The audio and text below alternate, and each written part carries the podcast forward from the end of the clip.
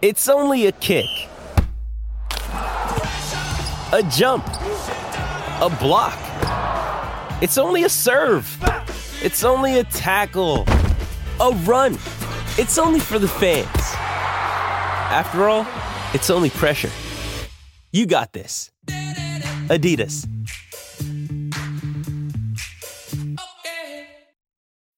When you need mealtime inspiration, it's worth shopping Kroger, where you'll find over 30,000 mouthwatering choices that excite your inner foodie. And no matter what tasty choice you make, you'll enjoy our everyday low prices, plus extra ways to save, like digital coupons worth over $600 each week. You can also save up to $1 off per gallon at the pump with fuel points. More savings and more inspiring flavors make shopping Kroger worth it every time. Kroger, fresh for everyone. Fuel restrictions apply. Hello, I'm Scott Soshnick. And I'm Eben Novy-Williams, and this is the Sports Law Roundup, sports business podcast, the Sporticast.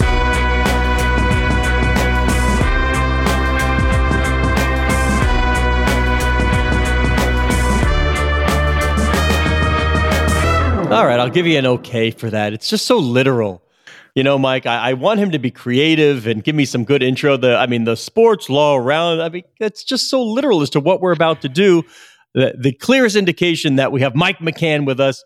And Mike, you, I'm, I'm, sure you've heard me say on the podcast when people ask my opinion for sports law matters, I say I'll let you know what I think as soon as Mike tells me what I'm supposed to think.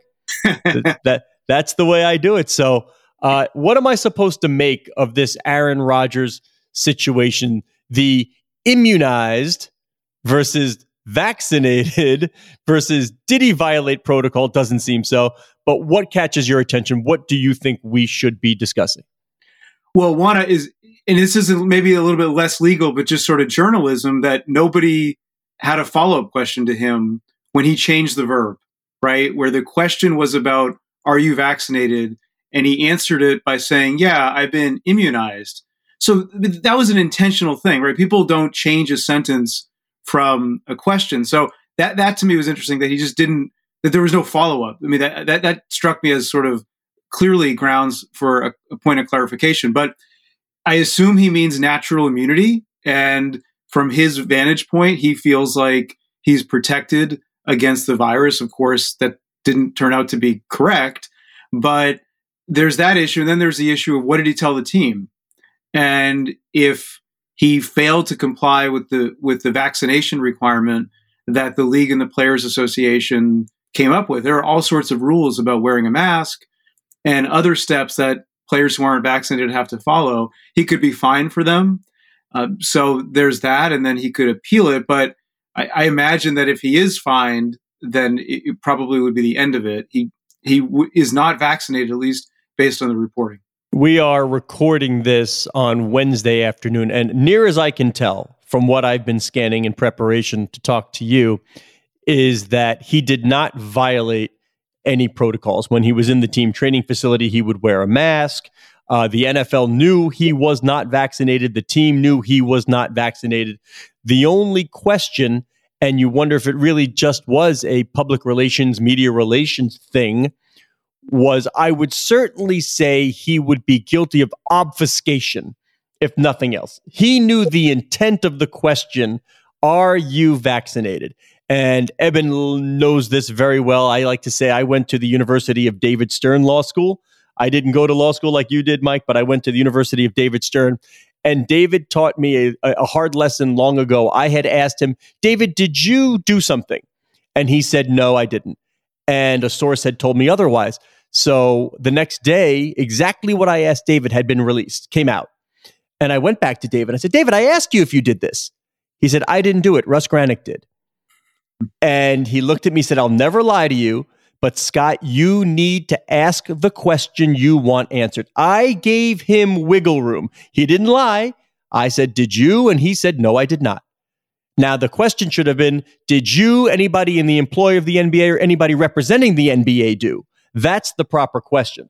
So I was I was kind of happy. I would think that you, as a law professor, would sort of enjoy the mental gymnastics of Aaron Rodgers and, and maybe this is a lesson to to students. It's just that ask the question you want answered. Yeah, it, it, absolutely, and and I give him credit for sort of I don't want to say getting away with it because it sounds like it's some sort of you know grave injustice, but really he did get away with not answering the question. The question he substituted a word, and I think if you're a law student, if you're a journalism student, and if you ask a question and the person does that, if they change the verb, I mean, verbs are really intentional words, right? They have all sorts of definitions. And in this context, we know that immunized means not only a vaccine, but also natural immunity. I think the duty was on the reporters in the room to clarify that. And maybe they didn't care. Maybe they just thought, well, whatever, he probably means vaccination. But people don't change verbs like that. That that's and this is someone what that, that has that, that that's pretty sophisticated as a as a person. So I think that would have should have given someone a red flag taking a step back here for a second, and, and we're recording this just a few hours after this has broken, so it's unclear exactly how big a story this is going to be. This feels to me like it's it's a worse nightmare for the NFL.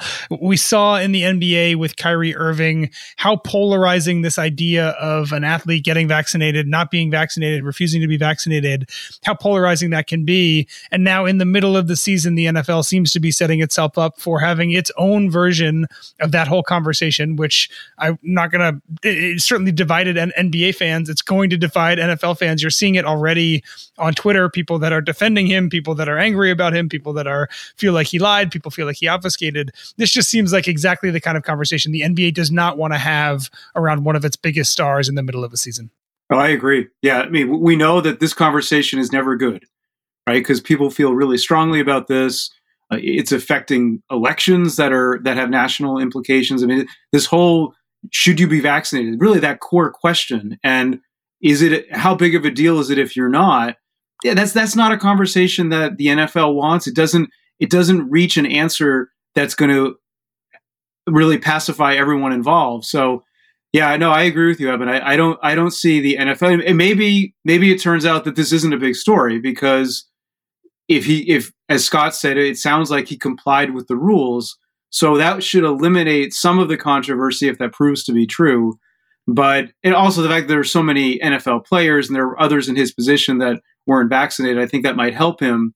Kyrie Irving also had the unique distinction of playing in a location governed by New York City law that made it made him a trespasser if he tried to show up to Nets and Knicks games. So Rodgers doesn't have that element to it, but, but yeah, no, this is this is not a com- no one wants this conversation right? This is schools. Do, school, uh, school committees don't want this conversation. Certainly, sports leagues don't. Well, uh, I think the conversation, though, that can now move forward, if it really isn't any controversy around was he or wasn't he, did they, did not know, whatever. But what we do know is that the Jordan Love era is here. And it's not a surprise that Aaron Rodgers, and we're going to go on the fan here for a moment and do like real sports radio stuff. And we need bells and whistles, not just sports business. But I mean, there is a bit of sports business element to the fact that the kid they drafted to ultimately take his place. It angered Aaron. There was a, you know, there was there was definitely bad blood, but he, you know, this could likely be his last year before we see the Jordan Love era. So we're going to get a peek at Jordan Love. Uh, the fans are going to get a peek at Jordan Love, and maybe they know what they're in for. And there are large business implications on whether or not you have a ready-made quarterback to replace Aaron Rodgers. Yeah, I mean, look at look what happened in New England when Jimmy Garoppolo stepped in for Tom Brady when he was suspended. That changed the trajectory of a franchise, and certainly had business implications for Jimmy Garoppolo. If he doesn't get those four starts, he doesn't get the 130 whatever million dollar contract the 49ers gave him was. So certainly for Love, it's a great opportunity to make a fortune if he plays well, right? Because he's gonna this is this will be the what we'll remember about Love when Rodgers comes back. And I think Scott, you're alluding to the possibility that he could take the job conceivably, right? He could go in there and play really well and maybe snag the job. We know he's the quarterback of the future. Yeah, this is like the Mo Lewis moment, right? Mo Lewis knocked out Drew Bledsoe, in came Tom Brady. This could be what brought in Jordan Love and le- watch him throw for five touchdown passes and all is good. But Mike, let's switch gears a little bit to something that really is right in your lane, and that is the St. Louis Rams v NFL. Um, we have something we don't often see here. We've got owners not agreeing with each other. We've got owners confused what another owner is doing. We we have them upset um, with the owner of the LA Rams. Uh, this is your wheelhouse. What do folks need to know? Give us the primer about Stan Kroenke, why other owners are upset with him, and what are the implications? Yeah. So the the big thing here is that Stan Kroenke signed an indemnification agreement, which said, putting it really sort of bluntly, he'll pick up the legal tab for litigation involving the relocation of the Rams from St. Louis to Los Angeles. And now, from what we understand, he's walking that commitment back, saying that he's not going to honor that agreement. Now, we haven't read the agreement. There are all sorts of terms in the agreement that might be implicated. We've only heard leaks from the NFL side. So it's very possible that he and his lawyers have some credible argument to say, we did agree to pay expenses for certain things and for a certain amount of money and up to a certain amount of money. There are all sorts of variables that could be there when I first heard about this lawsuit four or five years ago, I'm, I'm sure I rolled my eyes. It seems like there's good chance that people at the NFL did as well. How much money are we talking? If Stan has to indemnify everybody, and this thing kind of continues in the trajectory it's going right now, where the NFL seems to be losing a lot, there may be a big settlement coming at some point soon. I mean, are we talking tens of millions, hundreds of millions, less, more? What is probably the the paycheck that Stan is either going to pay or not going to pay associated with this at this point? I think tens of millions of dollars is certainly a number that we've seen. Millions is a conservative number. I think we're probably getting into tens of millions based on how long this litigation has gone, based on the fact that every team is being sued, that there has been discovery in terms of providing materials, and also these teams use expensive lawyers. I mean, that's not an unimportant point.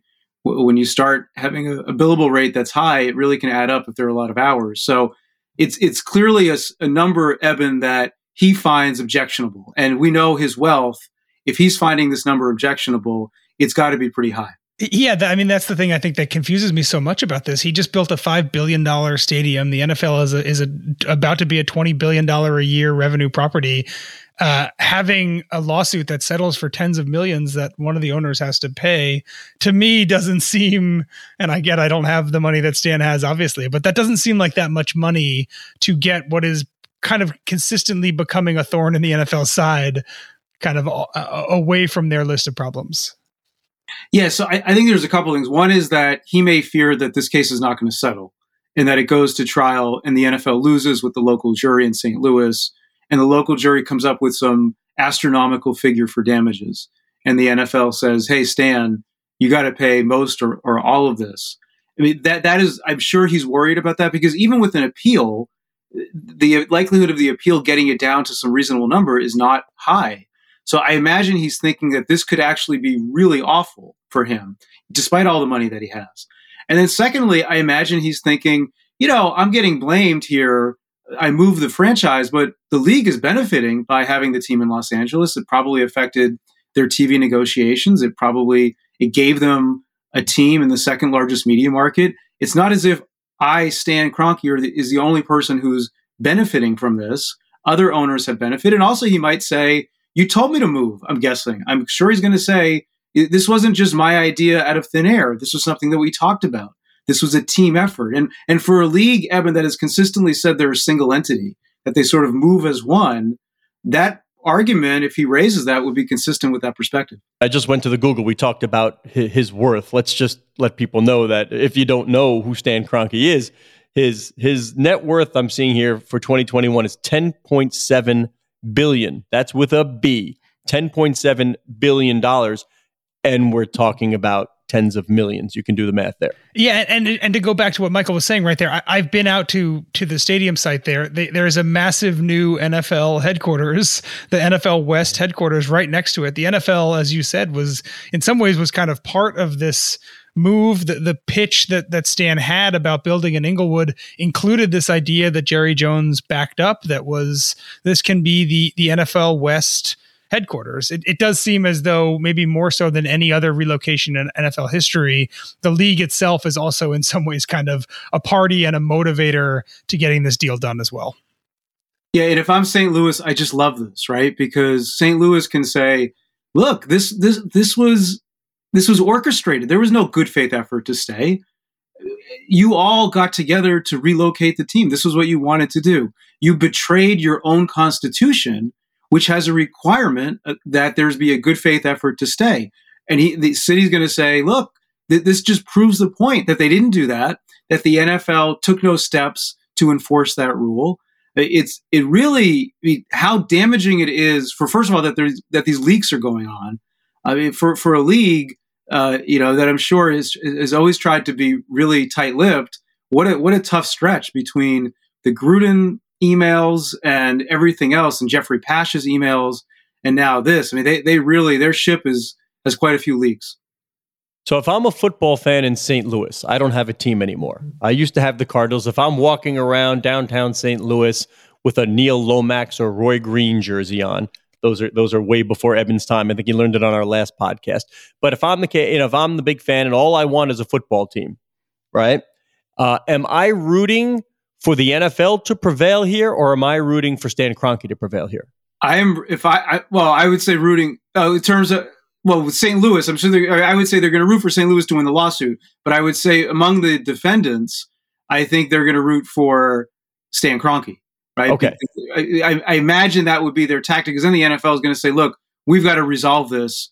Maybe it makes them more likely to to throw a franchise back at St. Louis. But I think that their their goal is to say, let's run up the score. Let's get a jury in there that's going to be really favorable to St. Louis let's have them impose some you know billion dollar damage number, and then maybe the NFL negotiates and uh, preempts the appeal, and it decides to put a team in St. Louis. That's what they really want, right? Correct me if I'm wrong, Michael. When, when the Raiders left Oakland, there was a, a lawsuit of some sort associated with that as, as, well. Is this a just a very unique situation in in LA, or has the LA County and City kind of struck on a, a winning legal argument about the NFL's relocation, kind of in a, in a much broader sense? Yeah. So the when Al Davis moved the Raiders from Oakland to Los Angeles, the at the time the NFL's relocation policy didn't contain these criteria that there would be a good faith effort to stay, that there would be these other indexes that are used to decide if it's a good idea. Basically, Al Davis said, "This there's no rhyme or reason. You're just telling me I can't move. That you're not actually giving me any sort of substantive explanation." So, in response to losing that lawsuit, the NFL adopted these criteria. Fast forward to this situation with the Rams, the St. Louis is saying you didn't apply the criteria. But from a sports business perspective, and, Eben, you and I discussed this a lot, sort of the proper use of public funds. And we already know that in Las Vegas, taxpayers uh, gave $750 million, the largest public subsidy ever, for a sports facility for the Raiders. And as Brendan Coffey has dug up, that they've twice had to tap their reserve fund already because it was based on tourism.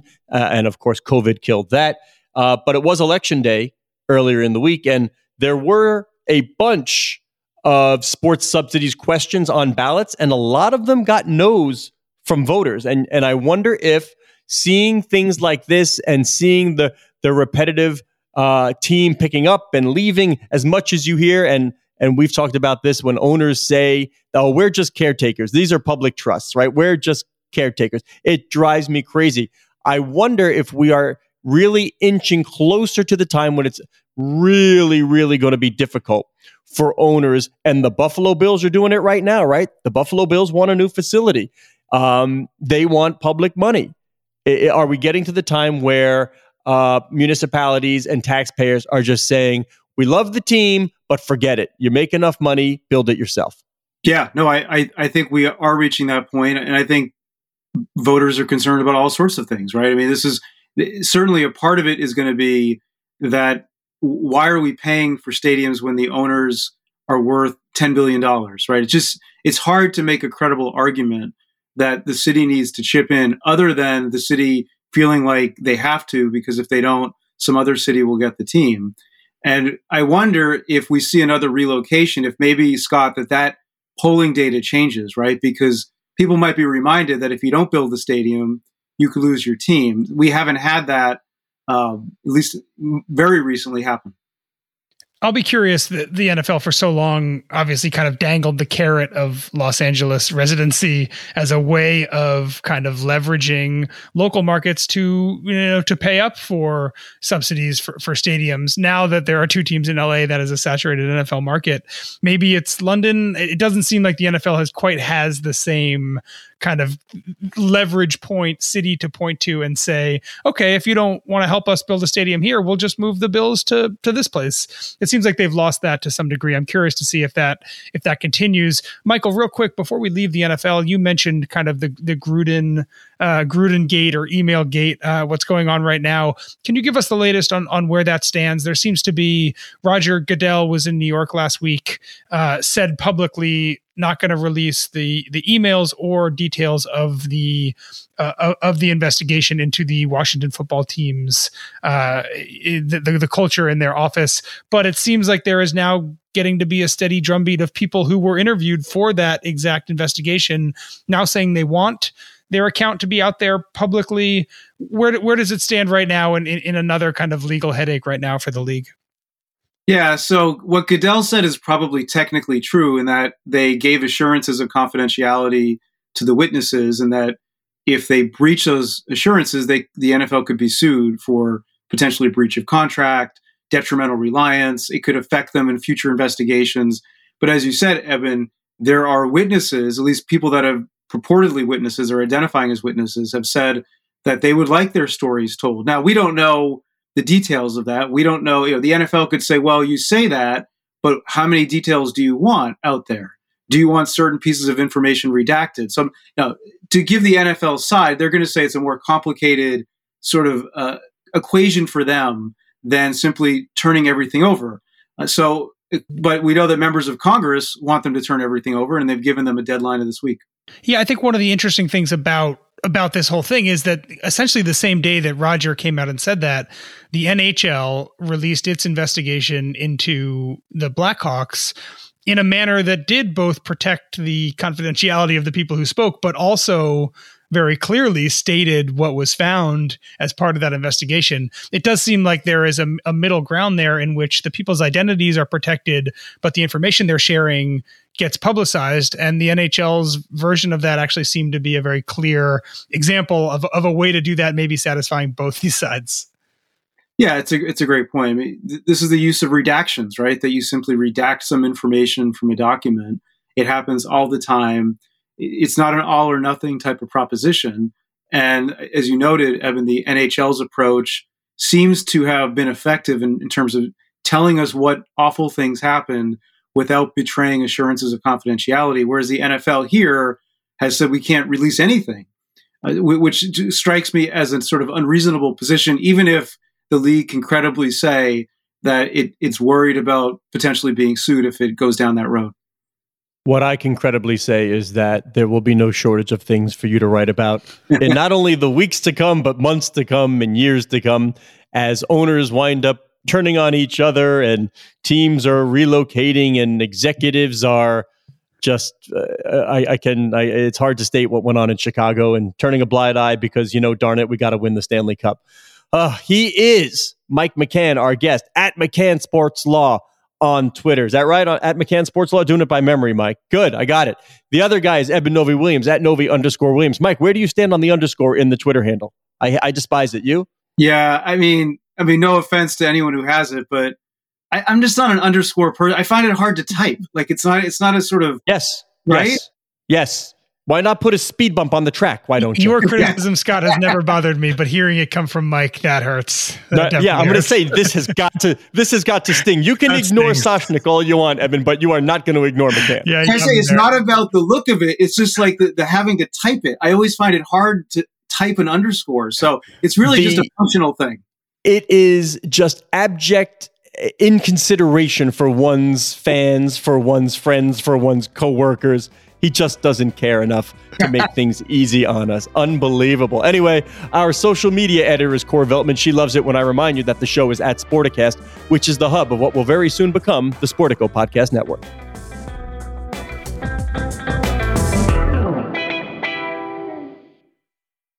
Guys, it is Ryan. I'm not sure if you know this about me, but I'm a bit of a fun fanatic when I can. I like to work, but I like fun too. It's a thing. And now the truth is out there. I can tell you about my favorite place to have fun Chumba Casino. They have hundreds of social casino style games to choose from, with new games released each week. You can play for free anytime, anywhere and each day brings a new chance to collect daily bonuses. So join me in the fun. Sign up now at ChumbaCasino.com. No purchase necessary. Group. Void were prohibited by law. See terms and conditions. 18 plus.